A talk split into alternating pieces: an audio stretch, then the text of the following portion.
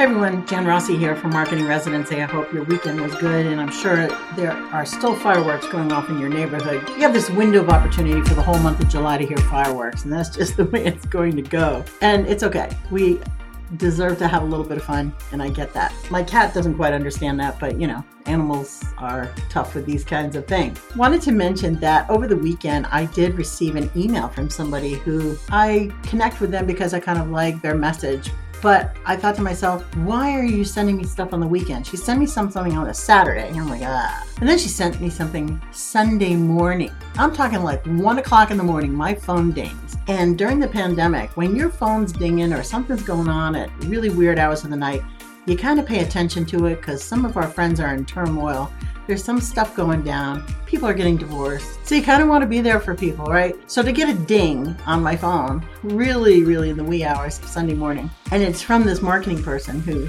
decided to send me some little chatty thing about what are your expectations with people? I'm like, well, my expectation is you don't ding me on a Sunday and you don't ding me on a Saturday. And I said that back to them. I said, hey, this is pretty rude of you sending an email on a Sunday. And so guess what?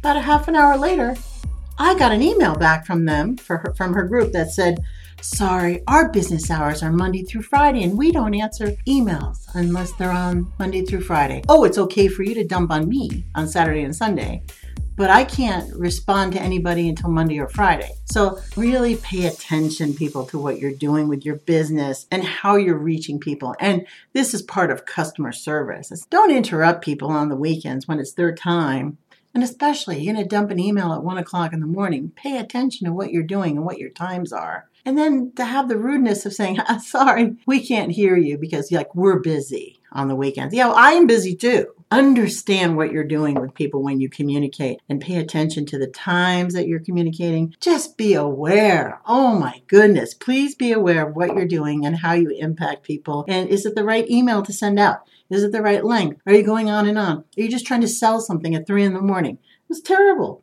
So they said they appreciated the feedback. And of course, I responded back saying, yeah, it's especially especially hurtful when you kind of pat me on the head and say, we only answer emails Monday through Friday. So, do you see how that rang very false? If she didn't get the message, I'm going to unhook from this person. Listen, chatting on and on about this. You have a great day. This is Jan Rossi with Marketing Residency. And always think about what you're doing. And is it the right thing? Is it the right time? Is it the tone? Am I doing the right thing? Double check yourself. And if you're not sure, ask one of the other people you work with. Have a great day. More tomorrow. Bye.